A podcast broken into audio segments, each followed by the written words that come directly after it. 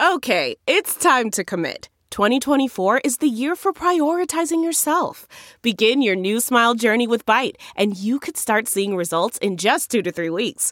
Just order your at home impression kit today for only $14.95 at Byte.com. Byte Clear aligners are doctor directed and delivered to your door. Treatment costs thousands less than braces. Plus, they offer financing options, accept eligible insurance, and you can pay with your HSA FSA. Get 80% off your impression kit when you use code WONDERY at Byte.com. That's B-Y-T-E dot com. Start your confidence journey today with Byte. Angie's list is now Angi, and we've heard a lot of theories about why. I thought it was an eco move. Fewer words, less paper. No, it was so you could say it faster. No, it's to be more iconic. Must be a tech thing. But those aren't quite right. It's because now you can compare upfront prices, book a service instantly, and even get your project handled from start to finish. Sounds easy. It is, and it makes us so much more than just a list. Get started at Angi.com. That's A N G I, or download the app today. Sway. Typical disgusting display. Tonight, we got him. Goldy and the Sulk. This is a typical, typical disgusting, disgusting, disgusting, disgusting display. And it starts right now. Oh boy, it's already going great. Welcome back to another episode of A Typical Disgusting Display, a podcast for writers by writers who hate writing.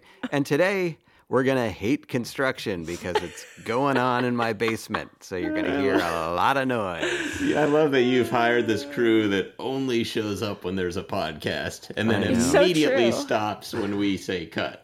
Exactly. That's very convenient. perfect. And of course, I have no, you know, say or no knowledge really of what's happening. I, I thought that they were working somewhere else, and then it was told to me this morning that they would be right in here drilling stuff into walls. So you're gonna have to deal with it. anyway, welcome back. Boy, we had a good episode last week. A lot of fun It was fun things to talk about. Uh, and we'll get to uh, an email uh, later that we, we got about last week. And again, Yeah. a reminder please send us any emails, any thoughts, comments, top five suggestions to a typical disgusting display at gmail.com. Yeah, and as we say, Or if the top of the anyone is married to the construction crew and simply wants to pass along a message, like, you know, don't forget to pick up Danielle at three from figure skating, or I can you get know, that we- message to them. uh, here's a stop and shop list. Just email email that. Today's the day for it. Today is the day for that. Yeah, the drilling just sounds like epic diarrhea farts below me. I don't know how it sounds through the microphone, but if you get that, it's not me, sadly. I wish it was, but it's not. Great Um, cover though. For yeah, me. Yeah, exactly. Perfect cover. That's funny. I, you know, we talk a lot about writing on the show because that's what it's about, and we are writers, but also we are uh, consumers of entertainment. We are fans, I think, first and foremost. We've been, Yeah. You know, watching TV and, and movies our whole life, probably more than most people. And let me add, like most fans, we hate it. Yeah, right. and all, all we do is criticize everything. Everything that people are making for us that we can watch for free, we hate. We hate the management. We hate Yep. the players. Yep. We hate the team. We hate the fans. We hate going to the stadium. We We, hate hate, other- every aspect of it, which is why we're such huge fans. Yes, yes, and we hate other fans. Oh, so the worst. Yeah, they're the worst. Our fan base is terrible. But there was something that I was a big fan of, as as many people were, that I felt like it was worth talking about. So HBO Max, I guess, just in January, they have now put the show ER up on Oh, their uh, site, so you can watch all of ER now on HBO Oh, Max. Gen Z, now's your chance. Now's your chance. Put your phone down and get absorbed in a one hour hospital drama where a tank goes to the hospital. I don't remember that one. Did that happen? I think that's a famous one where there's like a tank rolling down the street. Anyway, please. Oh go. my god, I do not remember that. I'll have to look out for that one. You'll Yes. know from the tank. yes, I think the tank will be my my clue. Giveaway. Yeah. This might be this might be the episode Goldy was talking about. when you see the tank, you'll know that Yes. there's a tank in the episode. All right, and the tank will look sick, apparently. So I, I started, uh, and ER was one of those unicorns. This was back when NBC uh, had, there's the hammering, NBC had more power than our government in the 90s. Like, Yes. NBC Friends. told us, hey, there's this hospital drama that's going to be premiering uh, Thursday night at 10. We think you might enjoy it. And 50 million people said, okay. And they just never stopped watching it. So ER was one of those rare shows that from right out of the gate, they were a huge smash. And of course, it's the show that launched uh, George Clooney. It's the whole reason we continue to tolerate George Clooney. That's right. he won us over. And by the way, George Clooney, uh, he had this role. I mean, he must have been salivating for it because he was like the kids' doctor at the ER. So every episode, it's like the handsomest guy on earth holding like a small black child, like, I'm going to save you. And it's like, I love this guy. He's the best. It's just what a great opportunity for him. And, and you know, of course, he, he sizzles on screen. Let me, let me say it. He sizzles. Um, but it, it was an interesting thing. So I started rewatching it because I loved it when it came out, and it was sort of known for being it's edgier and there's more blood and there you know people actually die and it's really what an ER is like.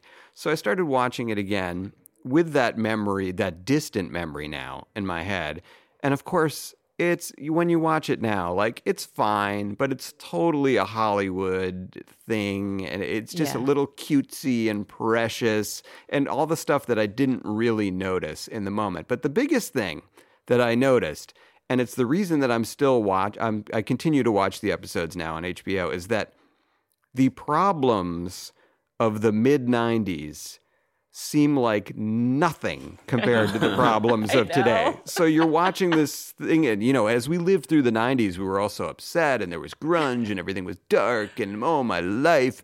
And now you look back at the 90s, and you're like, what the fuck were we so angry about? Like, that might have been the peak, and we didn't know it. And, and, like here's Yes. here's a whole hospital show every week, and they're like, oh my god, here comes in you know another car crash, another alcohol you know overdose or whatever, and it's like you didn't have COVID, you had nothing to worry about. This hospital is totally empty by today's standards, and you got the the best looking doctor in the world, like running around with little multiracial kids in his arms. It was a great time because we felt like we were wrong, but we felt like things were moving in the right direction. It seemed like racial progress was happening in the 90s. It seemed like women were, you know, stepping to the fore and getting more opportunities in the 90s. And then, of course, now we're living in this weird dark age and we've somehow Yeah. gone backwards. But I'm watching ER for the nostalgia and I, I'm really enjoying it. So I wanted to Yeah. alert our fans that ER is now out there on HBO Max. If you want to get into it, please do. If you already watched it, I think you'll enjoy watching it again. So thank you, I HBO of Max, for bringing that It is you. a a great point that that I've noticed as well that any show you watch now, the the problems in the show are less than my problems. It's Yes. like you know, like you're watching The Sopranos and you're like, oh, the collections are down. It's like my kids missed a year of school. the collections are down. yeah. First joke of the day, first joke of the day. yeah, there it is. Yeah, we're not going to get Yeah. that garbage contract. My kids may never Yeah. see a friend again. I can't go to a restaurant without getting deathly ill. Have fun at Vesuvio, you prick. Vesuvio. yeah, Artie, Artie hasn't updated the menu in a while. That's a real yeah, problem. sorry.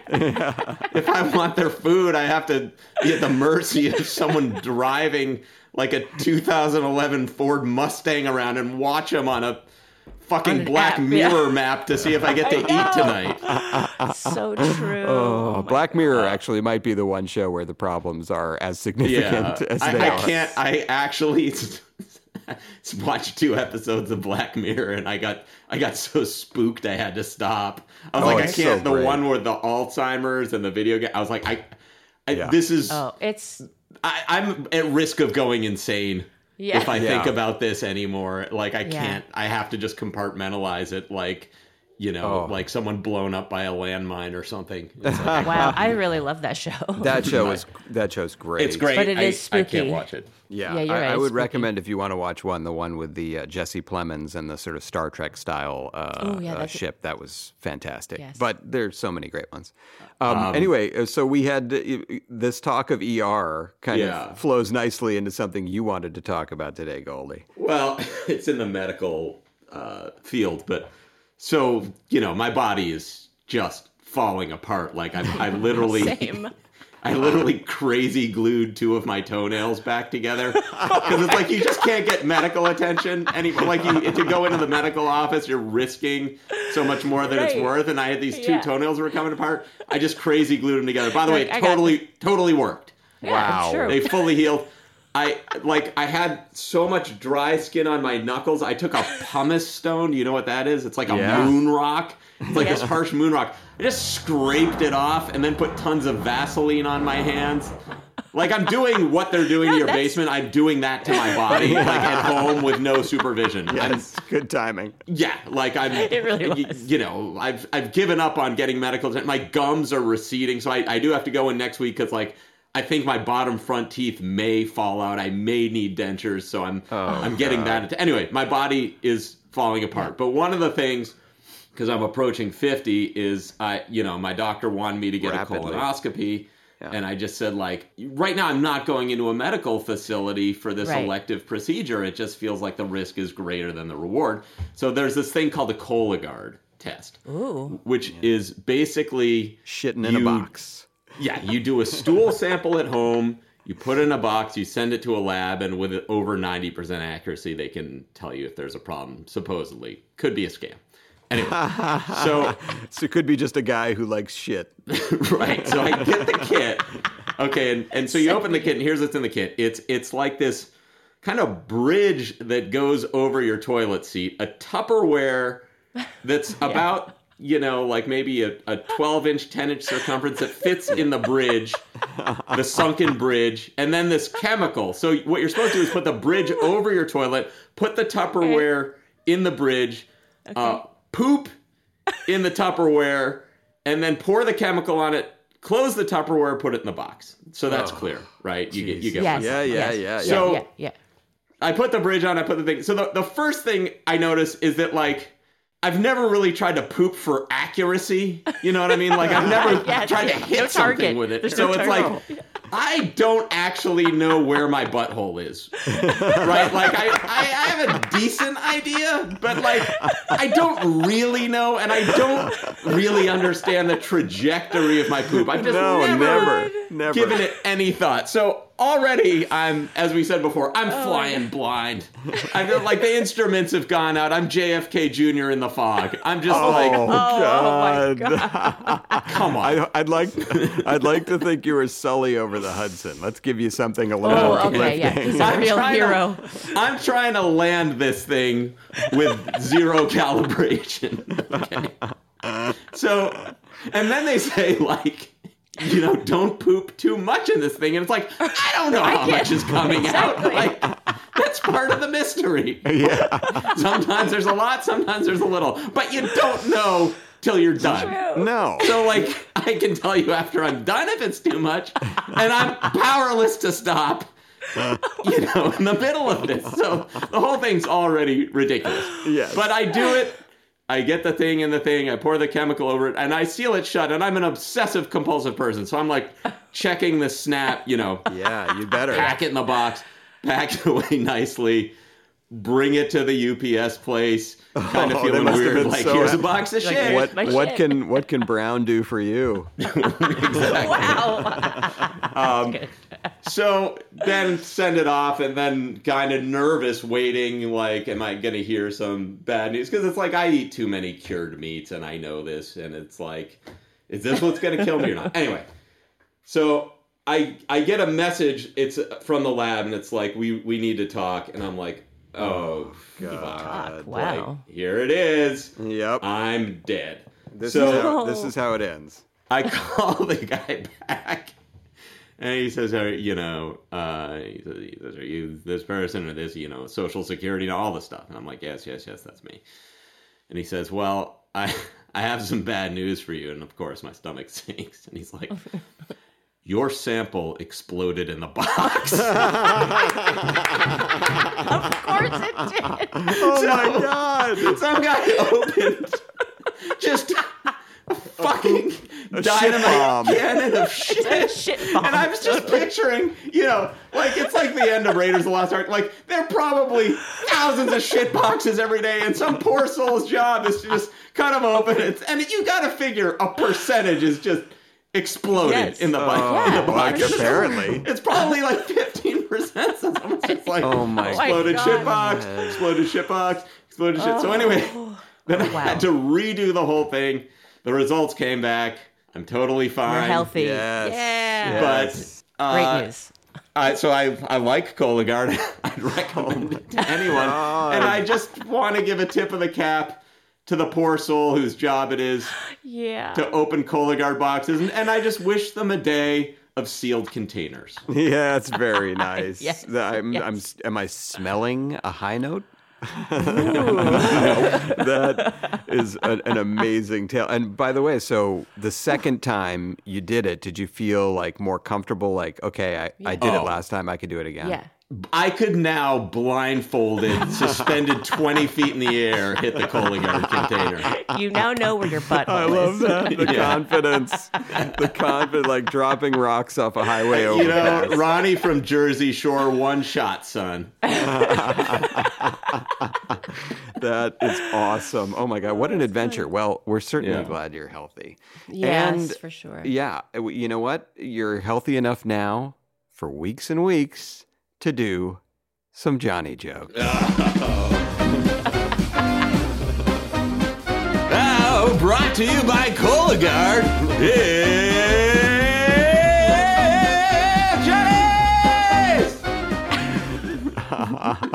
that was a little poppy on the high end, but that's Wow. okay. We appreciate got the it. enthusiasms. The enthusiasms. All right. okay, what do we have today from the wild world of the news? Wild stuff. Well, once again, these are in the style of Johnny Carson for the new listeners. Uh, Jonathan Lindhorst Carson. I don't know his middle name. Oh. Here we go. okay. Uh, well, here's an interesting story. For, former First Lady Melania Trump is putting an autographed hat up for auction for a cool quarter of a million dollars. Yeah, wow. Uh, the hat is fashionable, lightweight, and has a wide brim, perfect for blocking out a disgusting husband. Lightly jabbing my way in. All right, let's see what we got. I like it. Let's see what we got next. Uh, oh yeah, there's some weather news. A uh, a powerful winter storm in the south has left ninety thousand people without power for almost two days. Huh? That's nothing. As a married man, I've been without power since the day I said I do. Very Johnny. My friend Johnny. is a winner. Thank you, sir. Appreciate that. Let's see if I can uh, buy it back here with something. Oh, here we go. An interesting story. A turtle from St. Helena named Jonathan just turned 190 years old, making him the oldest living turtle on Earth. When Jonathan passes away, the title of oldest living turtle will pass on to his brother Mitch McConnell. Mitch McConnell. Very turtle like. And now, uh, inspired by uh, uh, Goldy each week, I think I was going to read a joke that I think we'd have to cut out because it's, it's, oh boy, it's on the edge. Let, let me read it and then we'll cut it out. Here we go. Okay. Okay, okay. Uh, government officials in China have made the decision to cull over 2,000 hamsters due to COVID concerns. Yeah. And pet owners are furious. Uh, restaurant owners, however, I think you're okay. uh, maybe Yeah, we'll yeah, cut I that think one. All right, let me let me And if close. there's It's not bad. If there's a roofer named Nick, your wife is asking. what time will you be home for dinner? Uh, okay, last one, and and uh, thanks, inspired by Goldy, I'm going to do a normie here for the last one. Here's a uh, one in the style of Norm Macdonald. Uh, okay, some sad news from Hollywood, as Jason Momoa and Lisa Bonet have split after 16 It's a little early. That's uh, that he, nobody's gone. They just split up. God. The couple's gone. Uh, okay, they've split. Jason Momoa and Lisa Bonet have split after 16 years of dating. Yeah, the, the couple asked that the media respect their privacy at this time while they each have sex with anyone they want. yes, yes. All right, other There you Johnny. go. That- you, you- you know, that's that's a great batch of jokes. I'm jealous. Well done. Thank you, sir. envious. I'm and I, green. uh, I wish that I had the same. Well, here, here we go. Let's You find out. always do. You always Okay. deliver. Yes, yes. Madame Tussauds Museum, a Las Vegas institution, by the way, has created a wax figure of Joe Biden. Yeah, a wax figure of Joe Biden. It's so realistic you could swear it was a lifeless wax figure. I like it. Even The, the construction guys like it. yeah, they're clapping too. Oh, that's good. Well, moving on, and and just to show I'm nonpartisan here, I, I give it to I'm an equal opportunity offender. Oh, the New York Attorney General's office is accusing Donald Trump of corporate fraud, saying he forged the numbers and vastly overstated his assets. Trump responded, "It's just another witch hunt against 34 year olds with 14 inch penises." that sounds like a lie too. Yeah, yeah, that's you're you're getting the pattern. All right. In order to combat supply chain shortages, the US government has lifted the ban on teenagers driving big rig trucks. Oh, yeah, teenagers driving trucks. Yeah. this should help get the economy back on its feet unless their moms ground them. okay, they won't be able to. Here we go. Staggering to the finish line. Okay. A potentially hazardous asteroid bigger than the tallest building will pass close to Earth on Tuesday. It's so big, if our planet collides with it, it could destroy the entire Earth and actually wake Ed.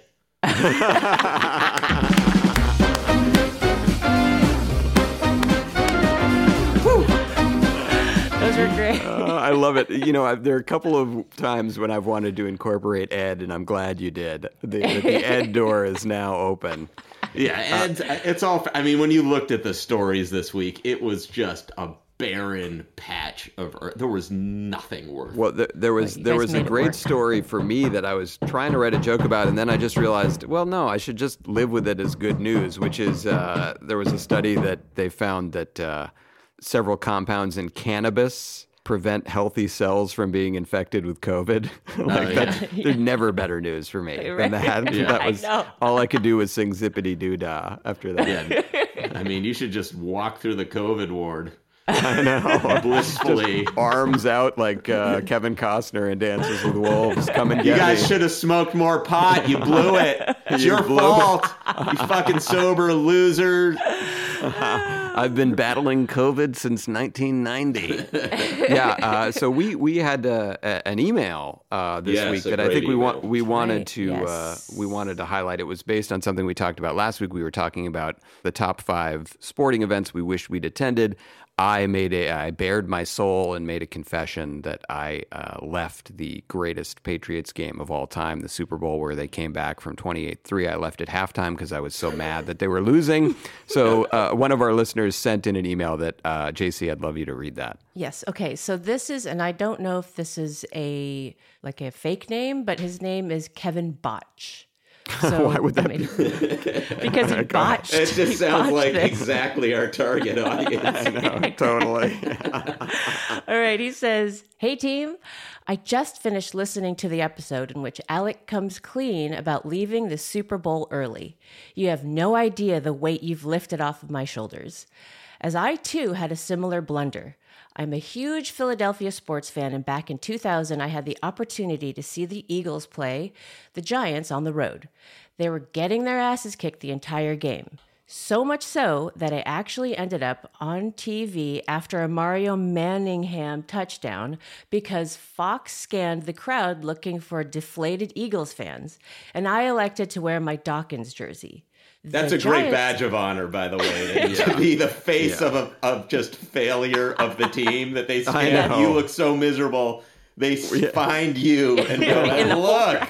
That's already true. great. And by the way, did did we get the year right? I think you said 2000, but it was probably more like 2010.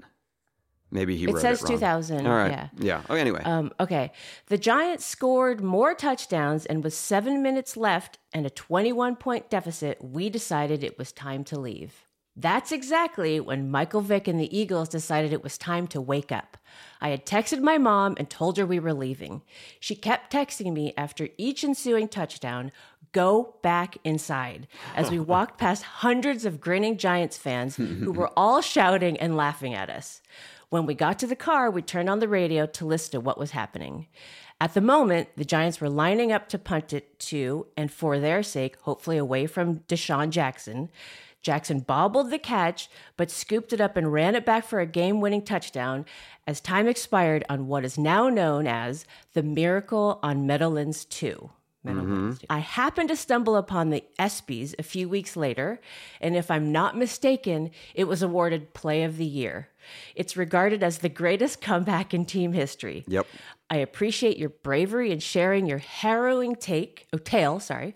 Just know that you're not alone, though yours is most certainly worse. Thank you.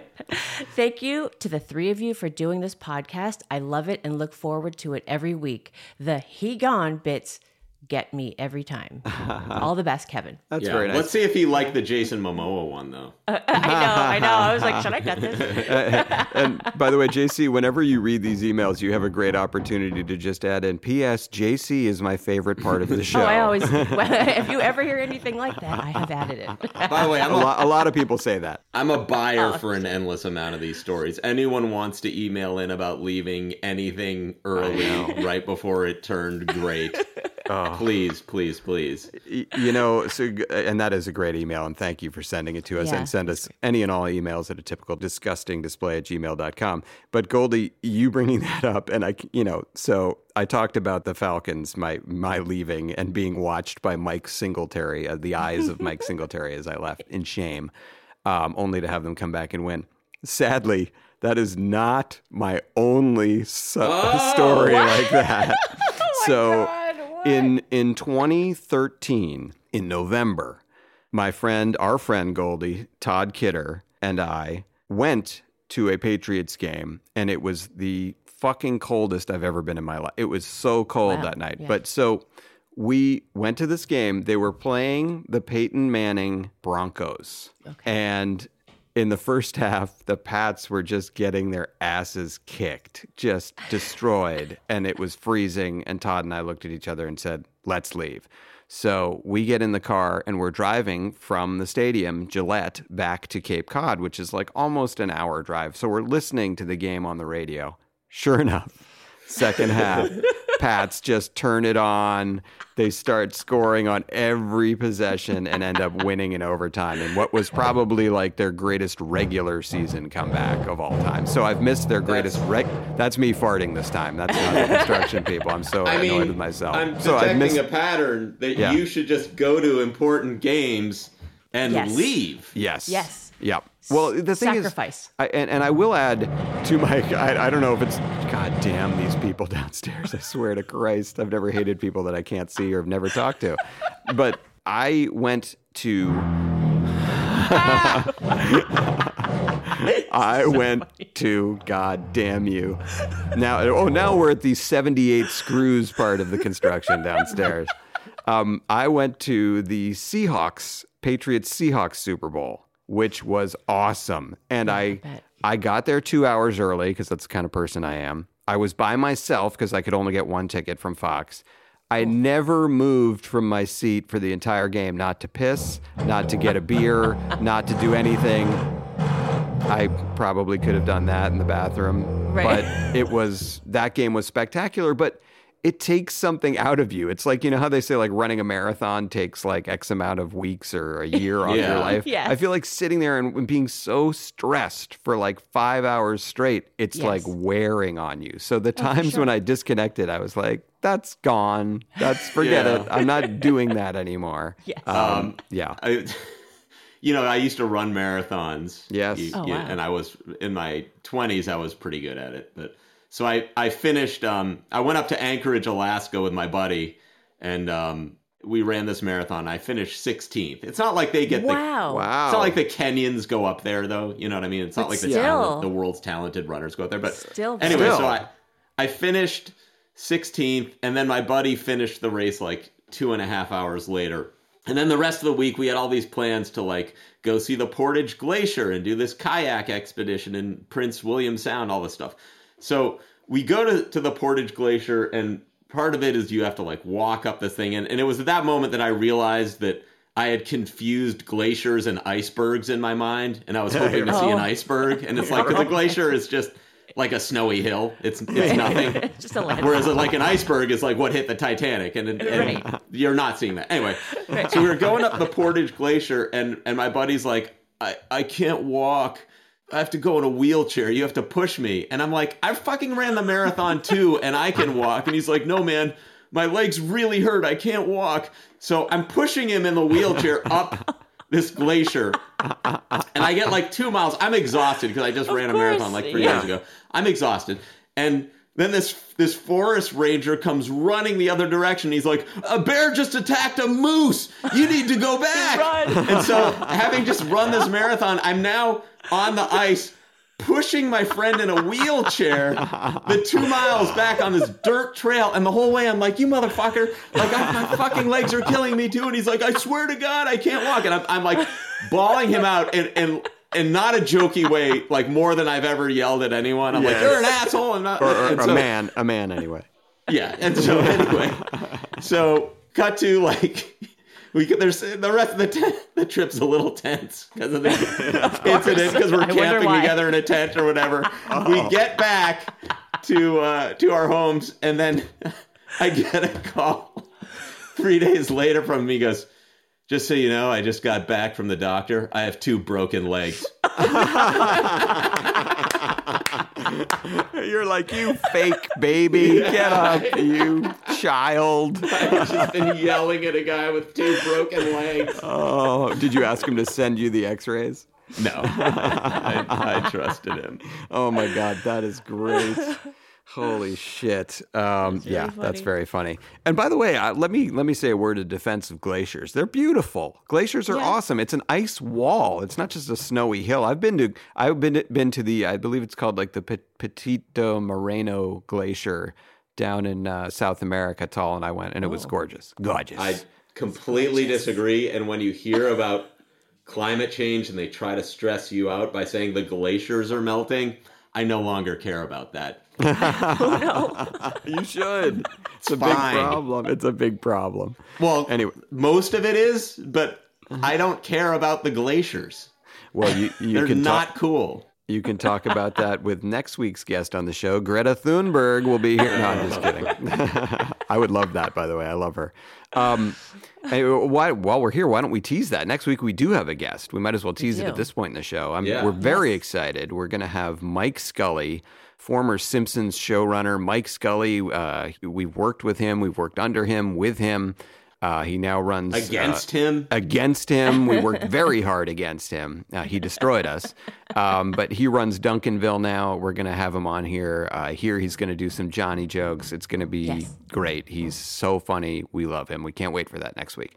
Um, this week, we're going to try something a little different for um, our theme today, because of course. Um, you know, our, our sort of goal and mission on this show is to to encourage or discourage young writers from doing what they do or kind of giving them a realistic oh my god these people downstairs jesus christ and it's just hitting the noon hour now so i'm hoping like they'll be like that's lunch Hopefully. it doesn't the Oh, drill doesn't quick. the drill doesn't have the sound of a that's lunch kind of drilling Right.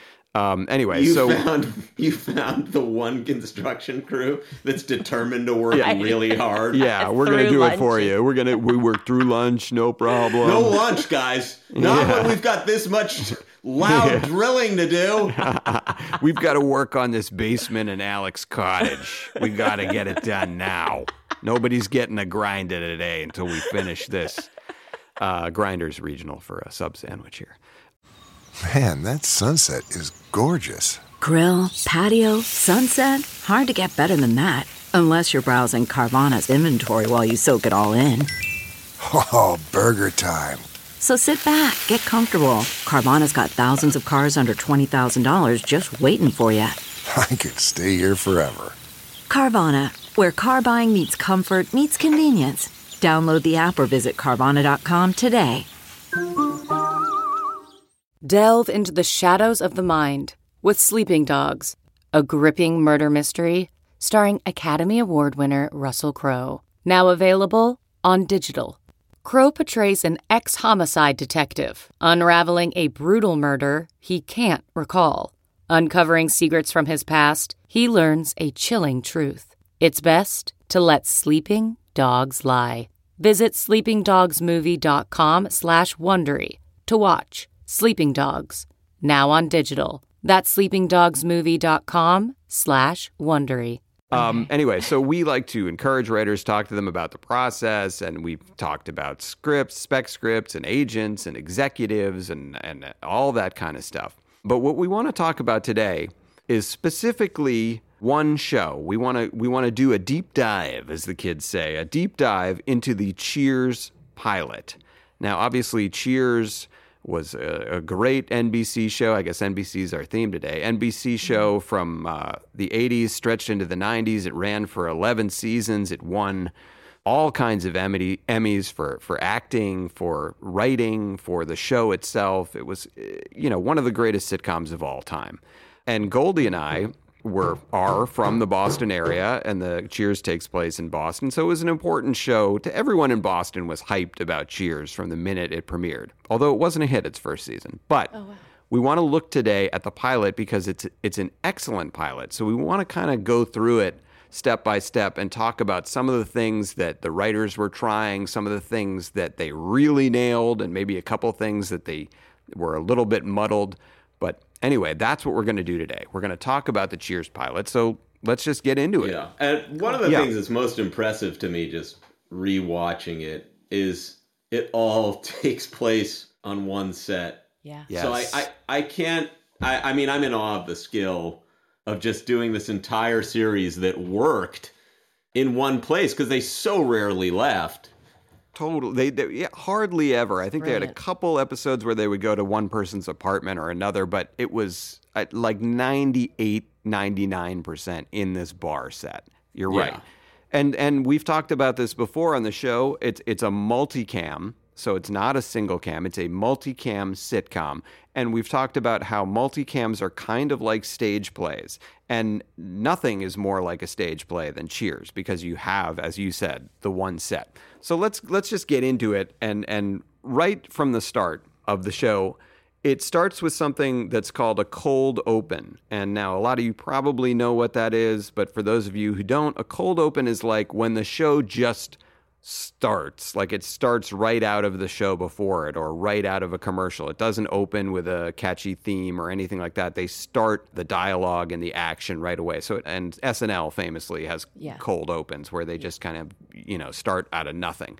So they start in the bar and the only person there is Sam Malone, who's like the the main character, played incredibly well by Ted Danson. Yeah. And a, a young kid. Wait, and then can I add? Yeah, sure. Then one of the weirdest looking kids you'll ever see comes Yes. a very weird looking kid who in. I A feel like a bizarre looking teen man Teen man. who's somehow 80 and 14 at the same time with yes, distracting freckles and teeth walks in. So Yes. already you're like, What?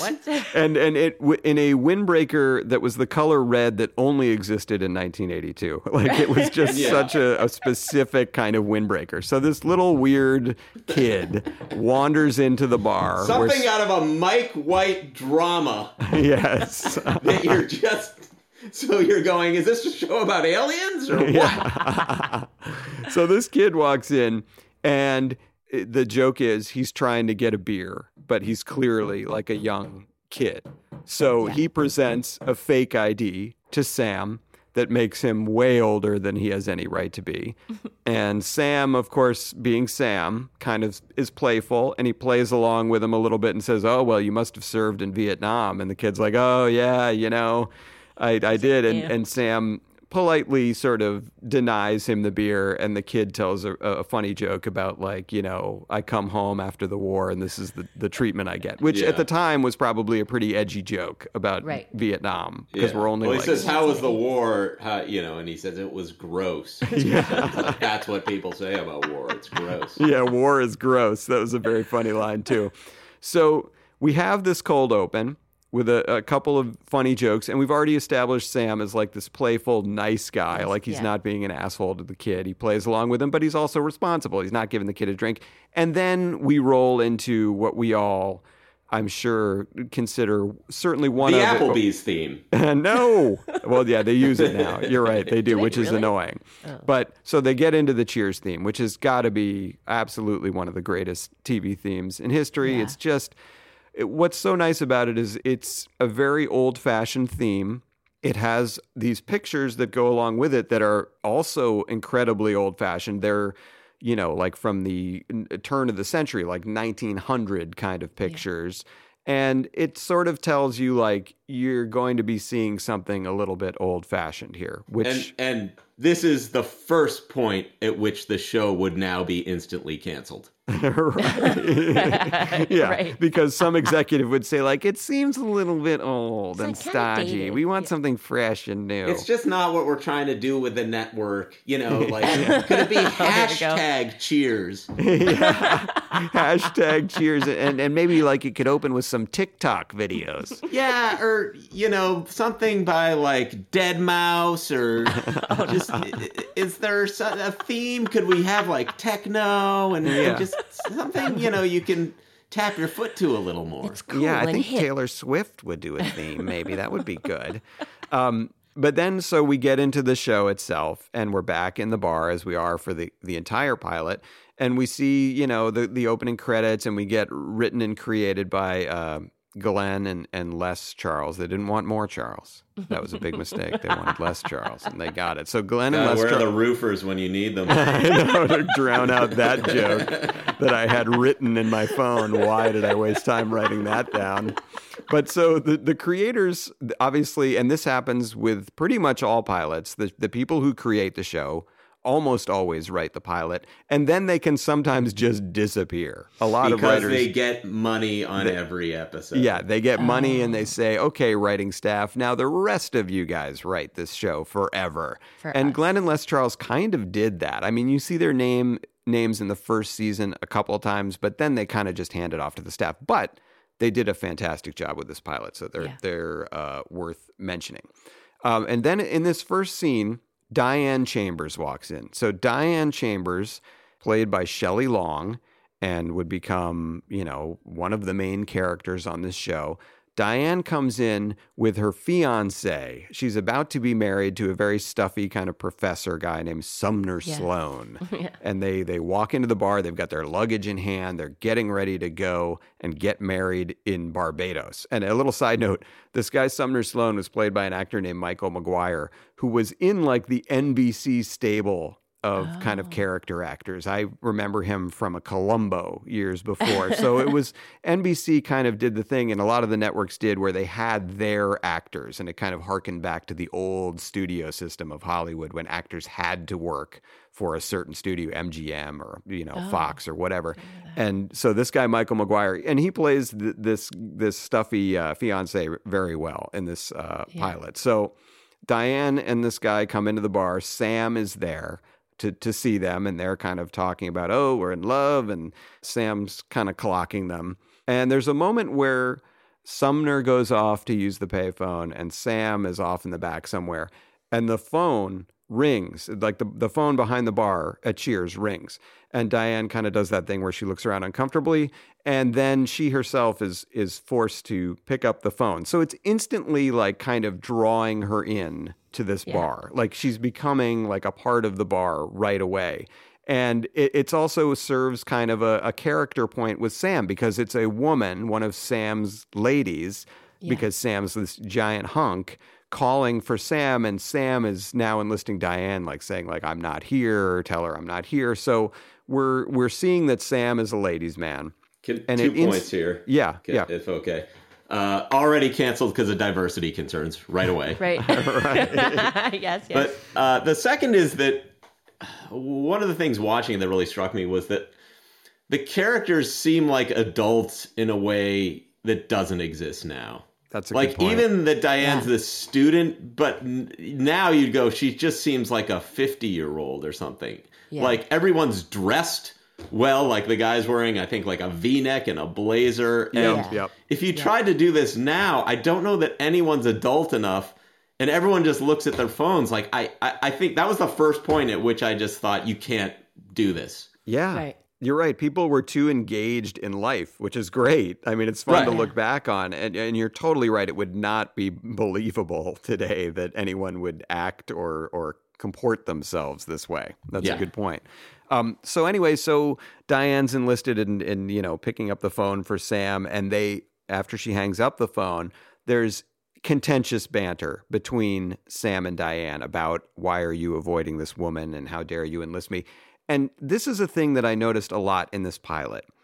They established Sam and Diane's relationship that would last throughout her time on Cheers, which was like five or six seasons, in the very first lines of dialogue oh, that they had between each other. It was Like amazing. it just it was amazing. It Yeah. it worked so instantly. They had this dynamic established of like Sam's the ladies' man and Diane does not approve and they're going to lock horns about that for years. And it's a great it's a great dynamic and they nailed it right away.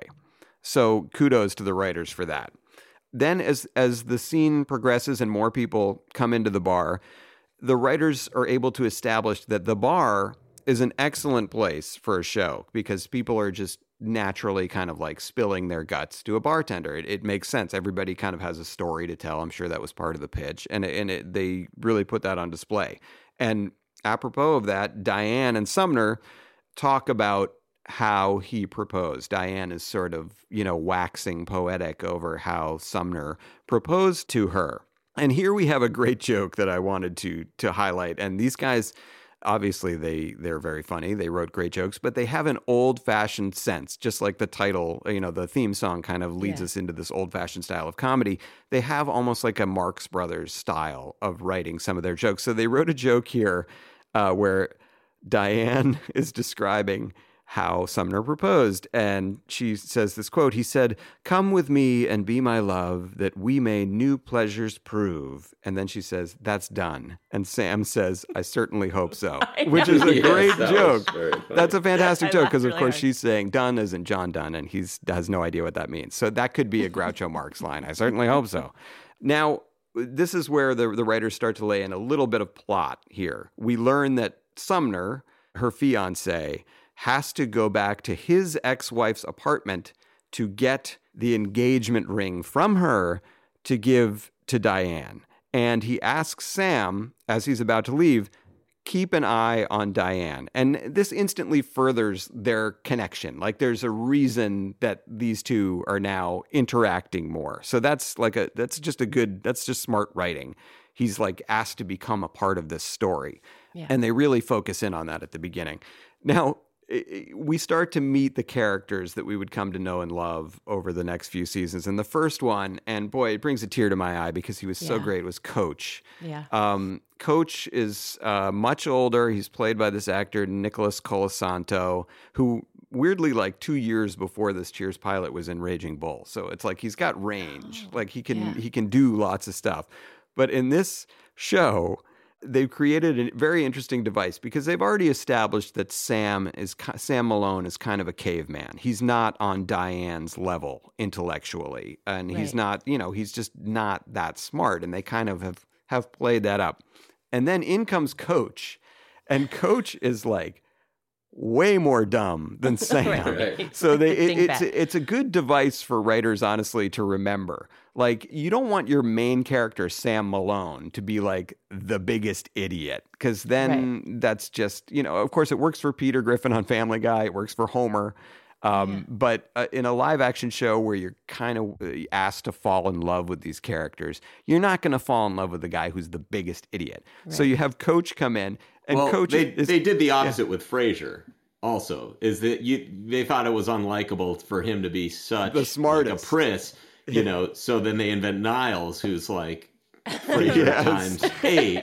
That's a great point. So it's it's also a great way to start thinking about dialogue and writing dialogue. Is you instantly get a sense of like Sam lines are this, Coach lines are this, Diane lines are this more florid language. So y as you start pitching, your your script begins to take life just because everyone's not talking the same. So like one thing that, that over the course of years people have said is if you can take one, a line from one character and give it to another character, it's a bad line. You fail. Because the oh, Yes. characters should only be able to speak like themselves. Totally right. And I was talking about this the other night actually with Tall because we were talking about that very issue. And a great example of a show where you could never do that is uh, The Golden Girls. The Golden Girls was a hilarious show, but those four characters were so well defined. You could never just swap a joke and give, you know, Betty Yeah. White's line to Rue McClanahan or, or whatever. Whereas on Family Guy, sometimes we switch the jokes. so, you know, maybe that's a sign that we're not quite into the character development part that we should be. But uh, again, to get back to Cheers, so Coach enters. And he and Sam have a very funny back and forth where Coach is getting upset about the Patriots draft pick that year in the draft. And he says, uh, You know, did they get a quarterback? Did they get a, a running back to scamper? No, they got a linebacker. And Sam says, Well, I don't know. I've seen a linebacker change a game. He's like, Yeah, you know, you're right. So he instantly does a 180. And you, again, within just four or five lines, the writers have established like, who is Coach? Yeah. how do Sam and Coach interact with each other? Why is it funny? And uh, they they really nailed that right out of the gate. And Coach has many great lines uh, throughout this pilot, some of which we'll we'll talk about. So then Diane now is alone at the bar because her fiance has left, and she's reading poetry at the bar, which is like such a, a ballsy move. I mean, like again, as you said, Goldy, you'd never see that today from anyone. Right. So she's sitting at the bar reading the poetry. She again attempts to distance herself from this whole bar crowd and Sam. And Sam again like teases her and sort of flirts with her. And again, they're the writers are reinforcing their dynamic. They're saying what you saw a minute ago, that's going to keep happening. And then, like a house on fire, comes Carla. So Carla is Rhea Perlman, married to Danny DeVito. We all know who she is. And she comes in and she's like, she's late for work. So we establish right away, like, she's a little bit of kind of a, you know, a, a rebel. And she comes in and she's complaining, like, he's like, so what? I'm late. So my kids were throwing up everywhere. You think you can handle it? Yeah, you come try it. And she's doing a monologue the whole time until she walks into the bathroom to change into her, her gear. And a very funny line Sam turns to coach and says, Think I was too hard on her? Of course, he didn't get a word in edgewise, which is very, very funny. And Carla becomes like this show created half a dozen iconic characters, and and Carla is certainly one of them. So when it's Carla, also in the casting of her too that oh. they'd never let you do is that looks like what a Boston waitress in a bar Yes. would look like. And today And they'd be like. like. you know, can that be Selena Gomez? right, You know, or Right. someone with a lot. Can we get like someone who's big on TikTok and make them, and then they'll draw their fan Yeah. base? It's like everything. The cart is driving the horse. Where you just go, Yes. what about this really solid actress who looks like what this person would look like in the real world Yes. and talks like them? Yes. What about that? Yes. I was getting angry by this point at the No. imaginary executive notes in your my head. head Yeah. that, would- that that would prevent me, and it, and in a way, like sometimes I feel prevent me from even starting something like this. Not that I could write Cheers if I wanted to, but you know You what I'm saying. That, that You you, just go. You no. could. but it, it, it's it's enraging, like Yes, how I- how much you just couldn't do that that the basic componentry they wouldn't let you bring No. in. No, no, you're you're right about Carla, 100, percent and you're right about the next character who comes in, who they would never cast today, which is Norm. Yeah. So Yes. Norm, played by the great George Wendt, Jason Sudeikis' uncle, by the way. A little bit of trivia you there. taught me that. You can see A little bit of nepotism there. You can, yeah, you can see a little resemblance in the uh, nostril area. I've always found. So George Wendt comes in, and this was great. I was so happy to see this from the very first episode. They did that thing where when They he walks in, he says, "Hey, everybody," and the whole bar says, "Norm." Right. And then like two of them. he there's a back and forth joke where somebody says, "Norm, what do you know?" and he says, "Not enough," and then he sits down and get gets a beer. So that is something that they would do every episode for 11 seasons. They locked themselves into this great thing that was in the pilot of like, here comes a guy who we all love. He's here all the time. We know that because they're all shouting his name. And then somebody asks him a question, he has a joke back to them. And I could only picture the dozens, if not hundreds, of gag rooms that must have been sent off week after week to come up with great norm lines, which they Right. always seem to do. My favorite was uh, it's a dog eat dog world, and I'm wearing milk bone underwear. yes. Oh my God. They must have left early that day. They Yeah. must have been like, "We're we're done for the day. We we nailed it." And and this there was an interesting thing here too, which again, it, it's just good good writing where. Norm sits at the bar and he instantly starts complaining about the Red Sox. So this has such a ring of authenticity to it because we've now had characters complaining about the Patriots and the Red Sox. The writers are reminding us that we're in Boston. Boston. And in 1982, when this show was released, Boston was in the midst of an incredibly dark era in terms of their sports teams. The Red Sox hadn't mm. won in over 60 years, the Patriots had never won. And this was the these were the things that people talked about and they still do in Boston bars. They still complain even though we've won, you know, all these championships. They still get into the the little stuff and complain about the teams. So I thought it That was being said, Yes. if you remade the show today, I think it would have to be in Cleveland or Minnesota because I think there's something less likable about Boston now that it it just doesn't exist anymore. That feeling of regional little brotherness to the, to New York and Yes. the, the, the almost Right. class resentment of the Yankees who always beat our ass. Right, Where it's the like underdog. this this corporate Yeah. culture has democratized everything to the point where ev- and this was a, a, another larger point I had about thinking about trying to do this is the homogeneity of everywhere now where this type of regional thing it's it's less and less and everywhere has a restaurant that's like tar and feathers it's something and something else and it, it's all like wood grilled vegetables and all Yeah, yeah. like Foraged. it would be hard to capture a regional authenticity because everywhere is just wherever you go you can kind of find the same stuff You're totally right. You're right. And like nobody's like Boston's story was its own, if that makes sense, back at that time. Like, and now Boston's story is everyone can know what's happening in Boston. Everyone can know what's happening in Chicago. Everyone can know what's happening. So like nobody has their own little home base where they they're sort of like only talking about these little things amongst themselves. It's Yeah. all Stephen A. Smith is shouting about Tom Brady. You know, whatever it is, it's it's all Right. national. And now I feel like they try to superimpose on it some red versus blue thing at the bar that you would just go like, yeah, but these people wouldn't be at the same bar, and, they, and it's I like, know. well, this place is the one place they would be, and it's like, no. now we're in on fucking Mars. Yep. Yeah. You're wrong. Yeah, I know. You're exactly right. And and again, as we talked about with ER before, the the problems of ni- 1982 seem crazily small Yeah. compared to the problems of today. So also at this moment, to get back to the show, when Norm is at the bar complaining about the Red Sox, we get into a great uh, more character development because we learn at this moment that Sam Malone himself used to pitch for the Red Sox, which I think is such a cool detail. I don't know that I had ever seen or heard of anything like that before on a show, which I thought uh, was neat. And and surprise, surprise, you learn that Coach was his coach, was his pitching coach in the minor leagues, and then up at the Red Sox. So you again, it's shorthand for years of a relationship Yeah. that you now understand that these two have, and I think that that's that's a pretty cool thing.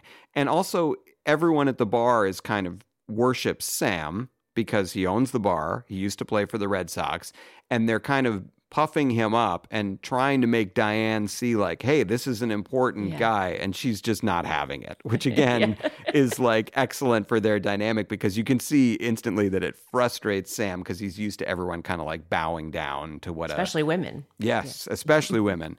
Uh, while you're down there, love.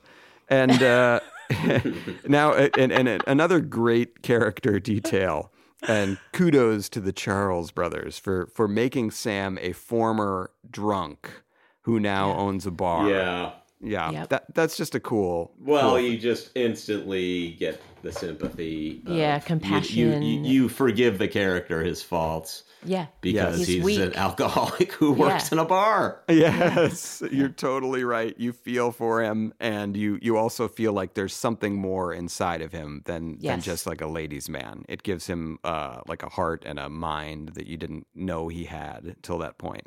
And he's, it also shows weakness. Uh, you're you're 100 percent right. And But his he- he also isn't, you know, like broken up about it. You know, Right. today I feel like they try to have him be like, you know, it is really hard for me. It's a daily struggle to have to That's good point. to do this thing, but I can't have a drop. But you know, whereas he's Right. just like, yeah, uh, I'm an alcoholic. Okay, you know. Yep. Oh yeah. And Dan- Danson had such a great breezy handsomeness, so he was like the perfect casting for this. He's like the best looking caveman that ever existed. um, and so here's where we go to our first act break commercial moment, and they don't go out on a joke, which was interesting. I don't know if that's if they could do it again, maybe they would change that. But they go out uh, to commercial break on a story point where you kind of pointedly see Diane looking at her watch, knowing that her fiance has been away for a while at his ex wife's place. Yeah. And uh, she's concerned about it. And then you also see Sam clocking this. They have a shot of Sam like watching her.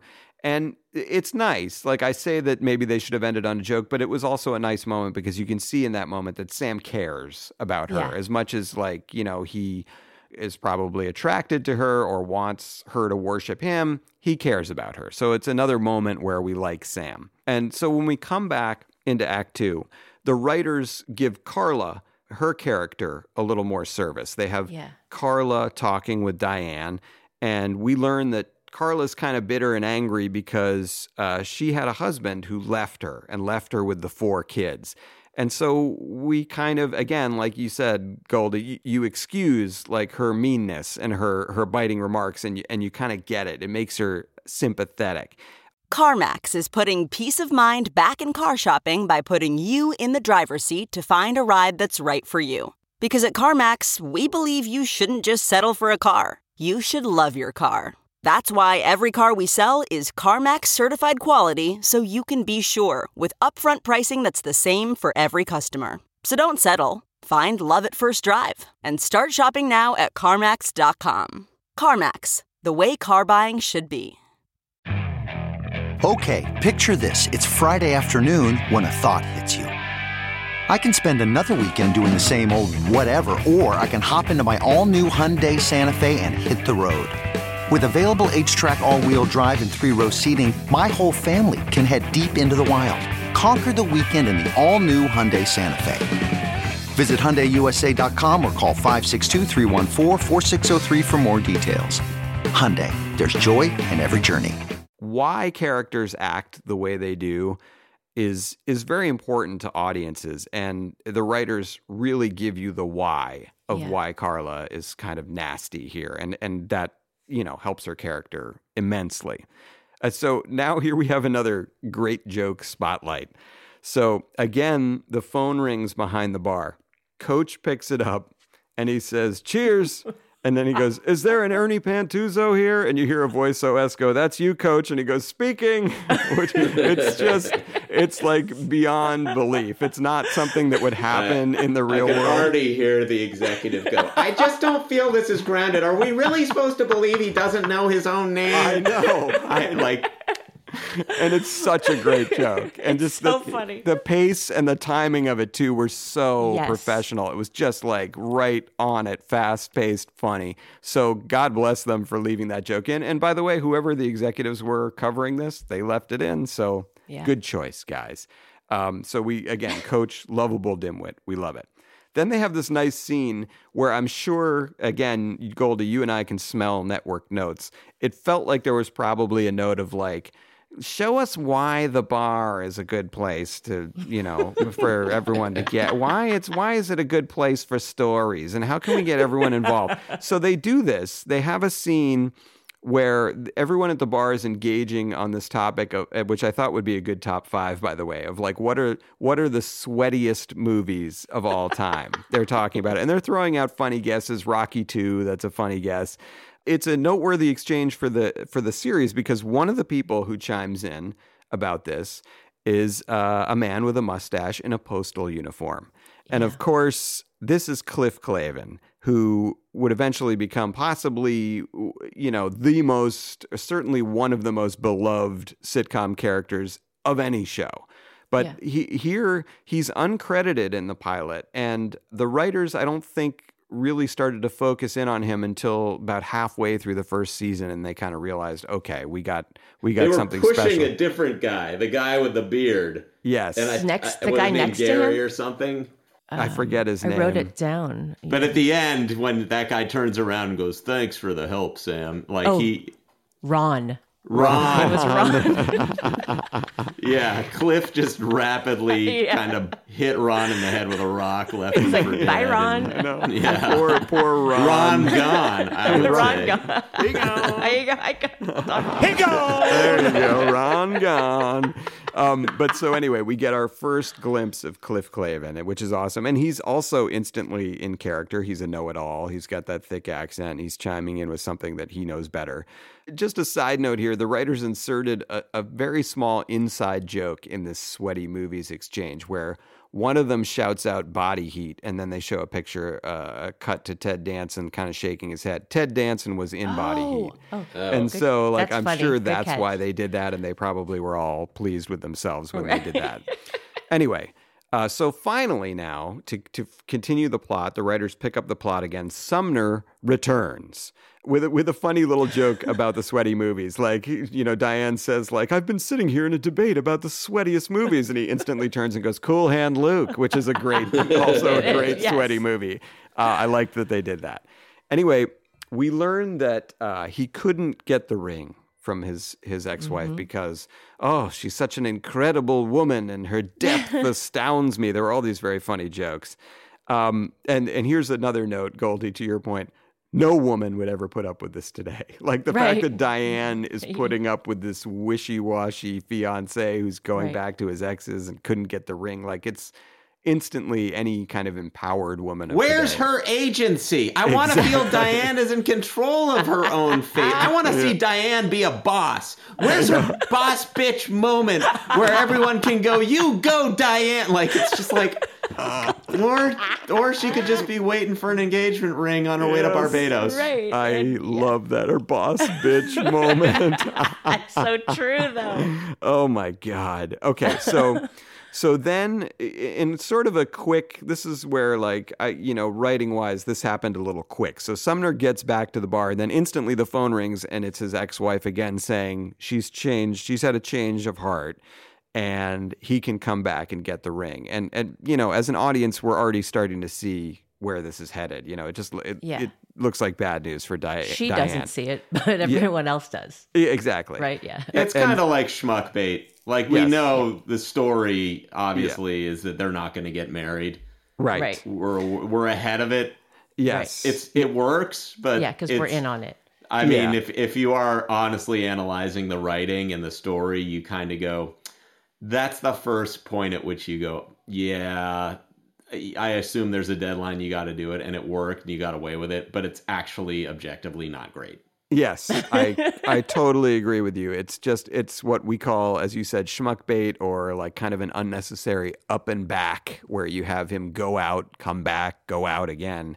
But also for a little more story reinforcement, again, we see Sam watch this and he knows, like we see on his face, he's like us, the audience. He knows it's not going to work out. And he's concerned for Diane. He's already become protective of her, which I thought was kind of a nice moment. So now some time passes, and as we've already guessed, uh, the bar is now pretty much empty. only a passed out Norm with his head down on the bar and Diane remain. Standard So- caution about alcohol abuse. There's the note. it's like, oh God. Standards Yeah. today would be like, do we have to see the beer go to his mouth? Like, oh, Jesus. Can he not be passed out? Can he just have fallen asleep and say, I, I was so tired I couldn't finish my beer? Can we refer to him as drowsy instead of drunk? Can he be drowsy? Re- let's replace all drunks with drowsy. So th- then Coach takes Norm and he's going to take Norm home. And there's a funny joke Norm says about grabbing a beer on the way home. Right. Yes, um, that was yeah, funny. that was nice. So then now we've reached this point where, okay, Diane is finally, she's kind of cracked open and she, she opens her heart to Sam. And what I thought was nice about this moment is if this were done today, it would have been two or three lines. And the, the writers in this moment really let it breathe.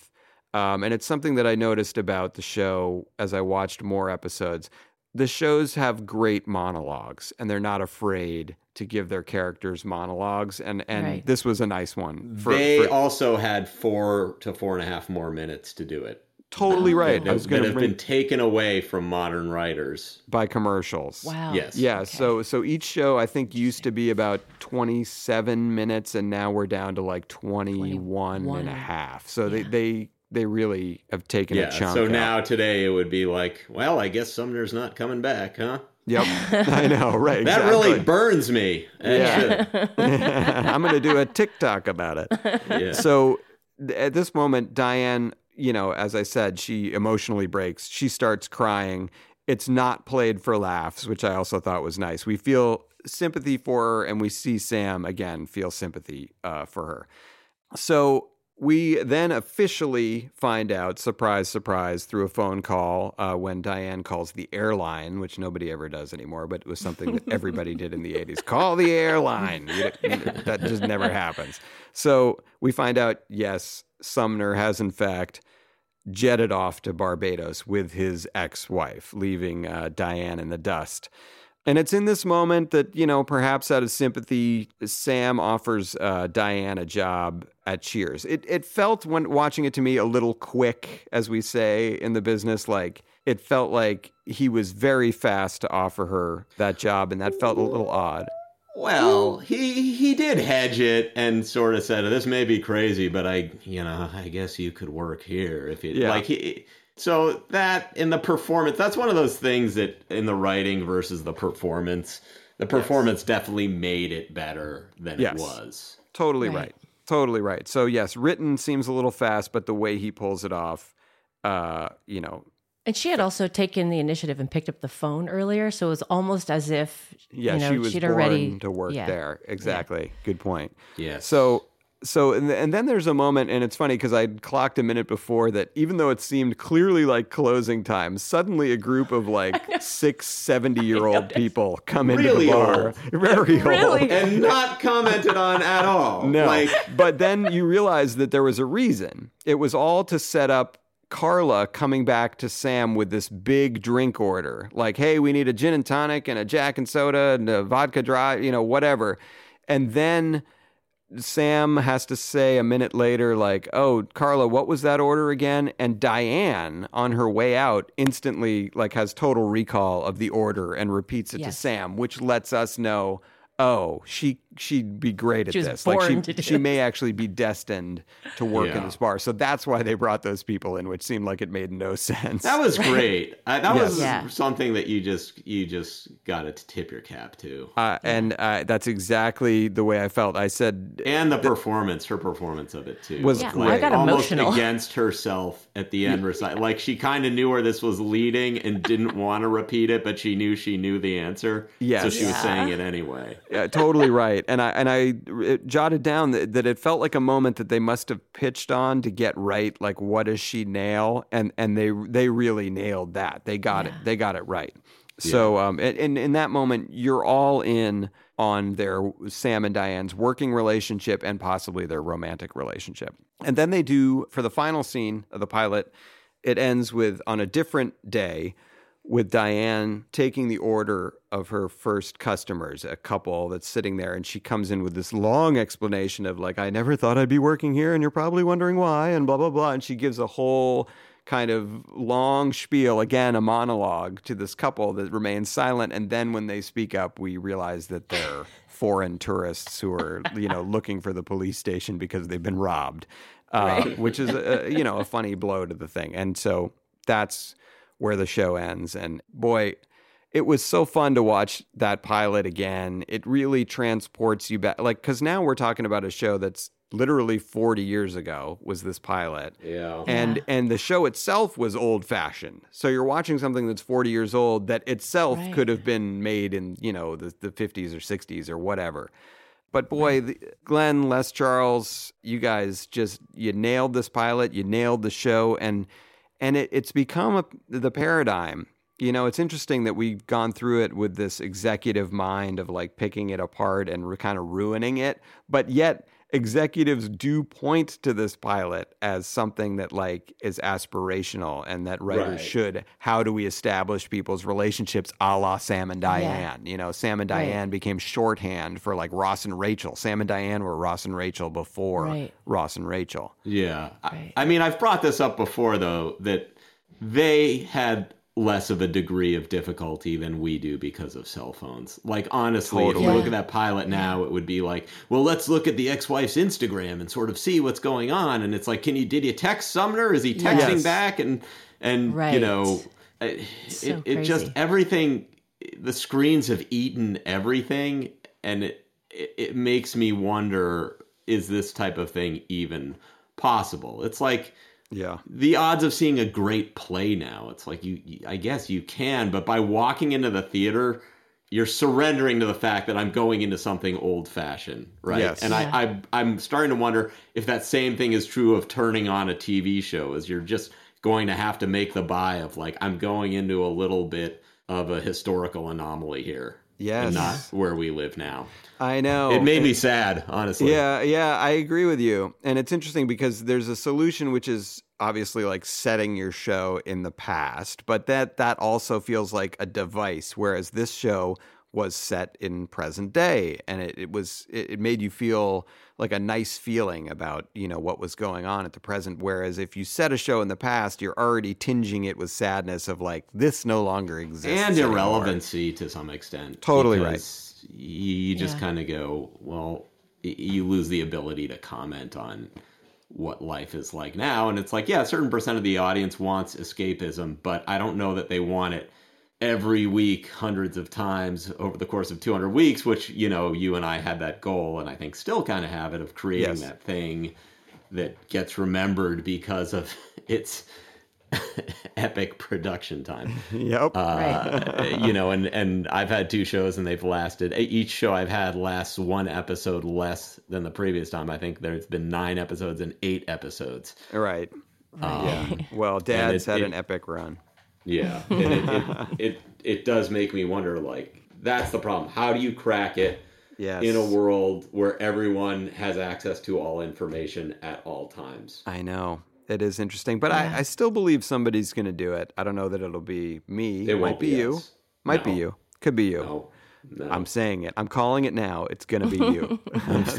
Pressure's on. Calling it now. Tisn't. Tisn't. Oh, tisn't. Another great Columbo quote.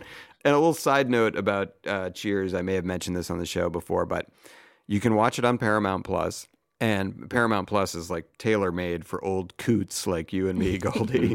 but Yeah. um, if you if watch, you wanted to trap me in a net, you could leave Paramount Plus open on the homepage. I'd be like, Love Boat, cheers! And then it's like a net comes down and captures. God fucking damn it! Hawaii Five O.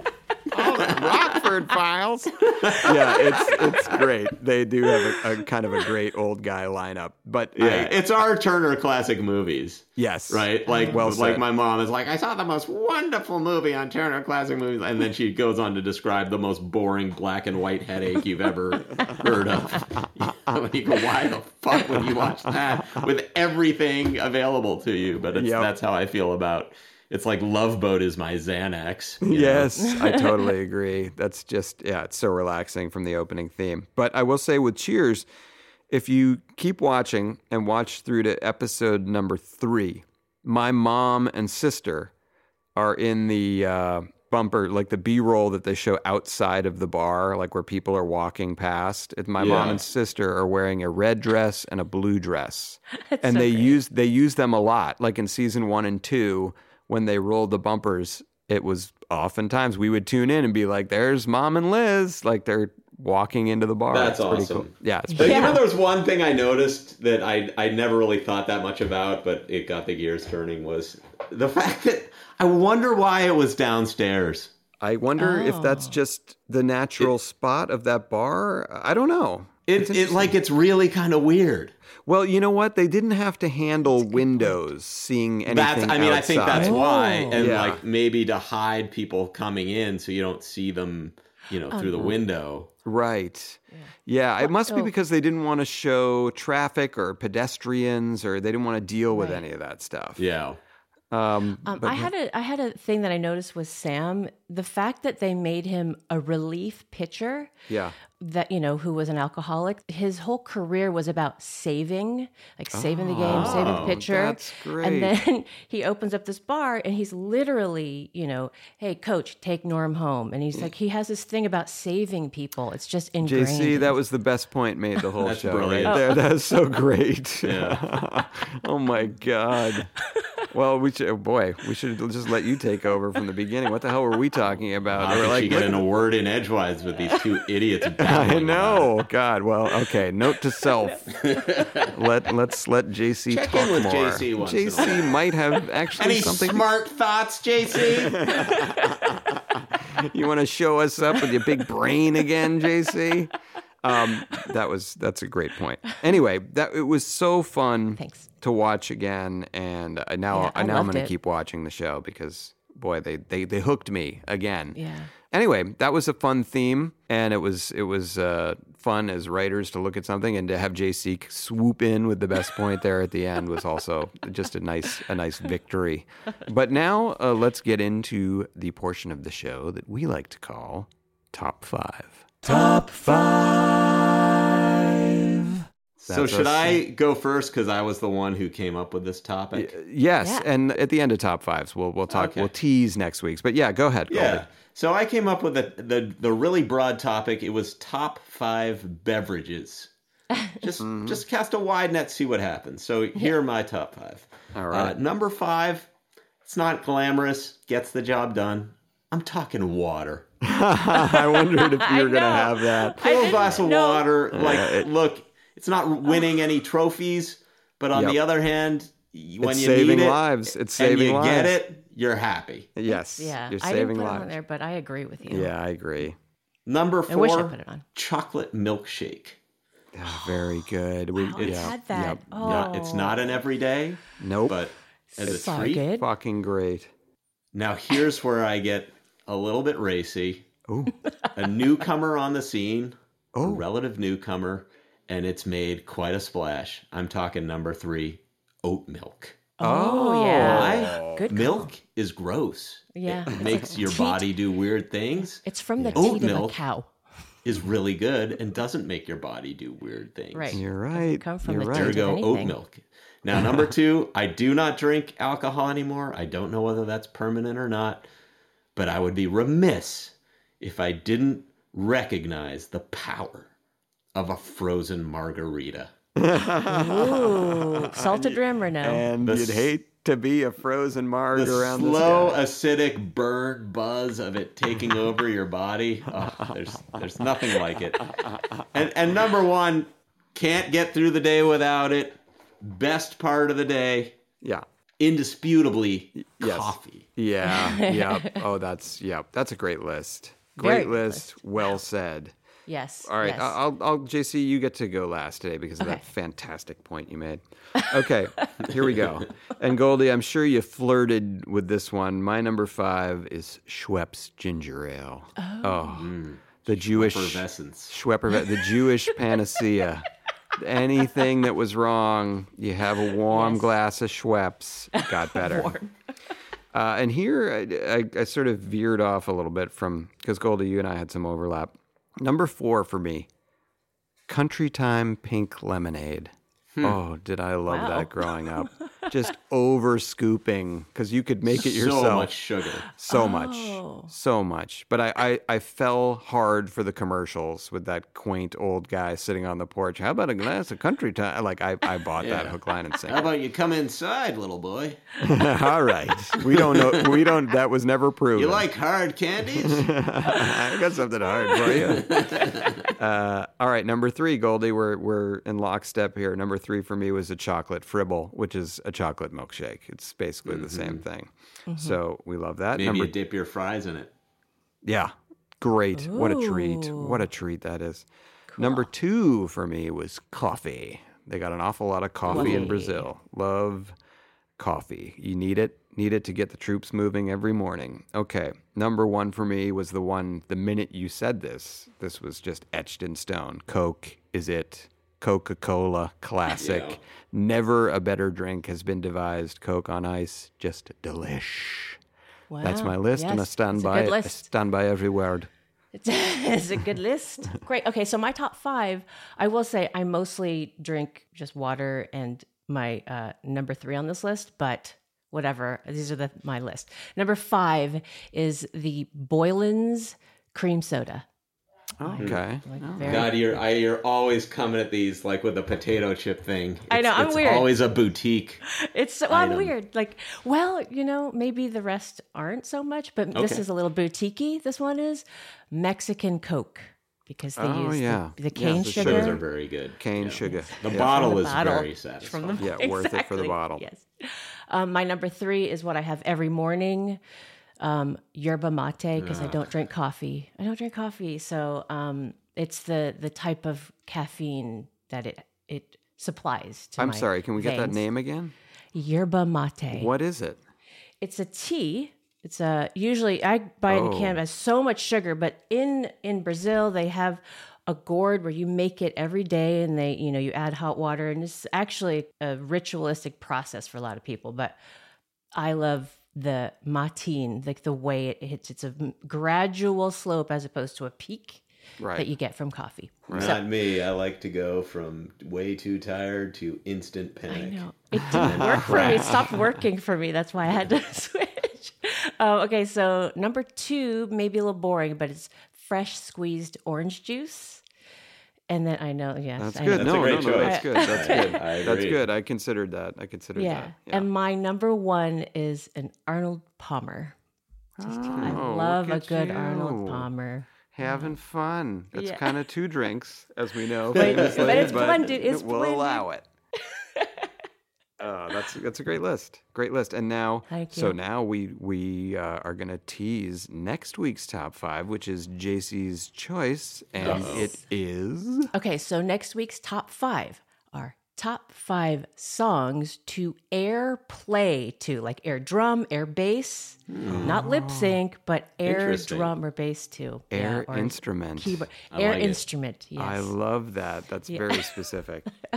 That's. I'm very cool. already. It Yeah. might. My list might be all Rush. Cool. that's a good. That's a good thought. Yeah, no, a That's couple great. songs were instantly leaping to mind. So that's that's a fun one. So you can you can tune in for that next week. And by the way, you know, my dad was one of the people who was saying we should announce the top Oh, five cool. for next week. But then, of course, when we did it, he said you did it wrong.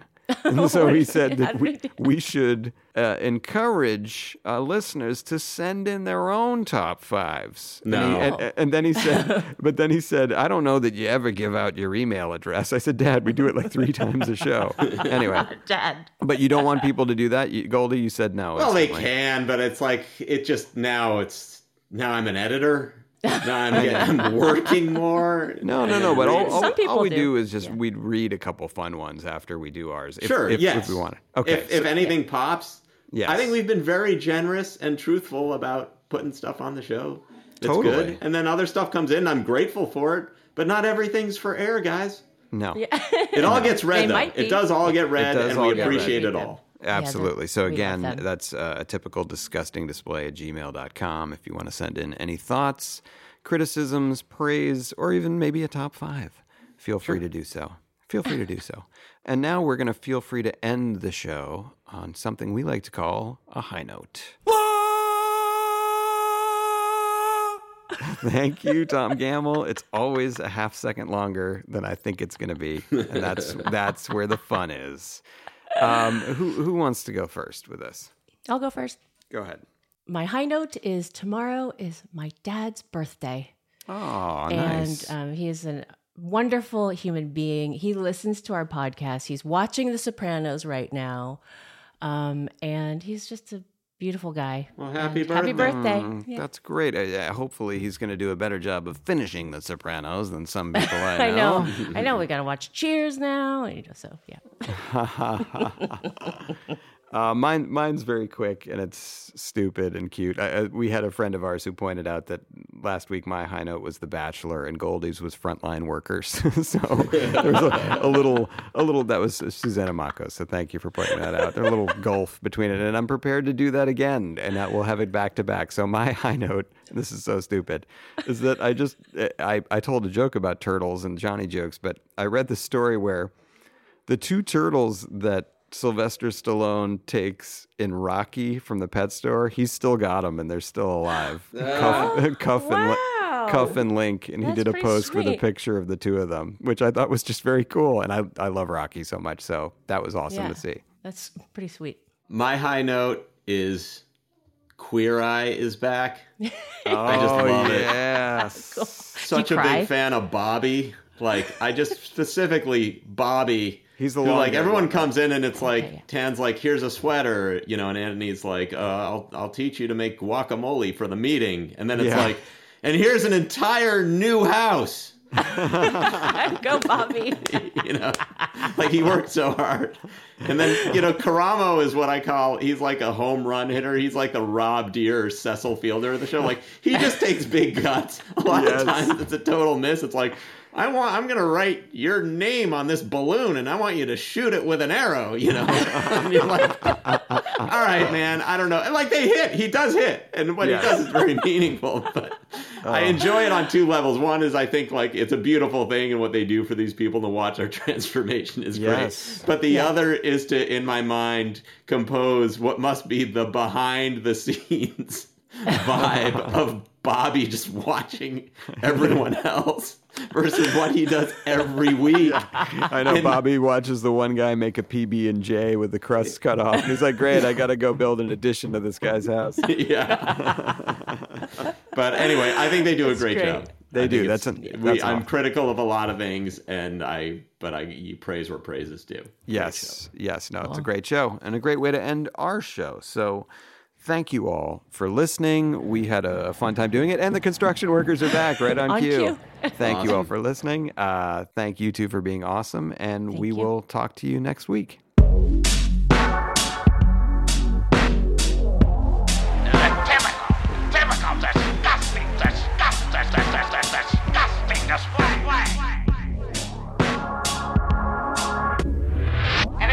Right Note to self. self.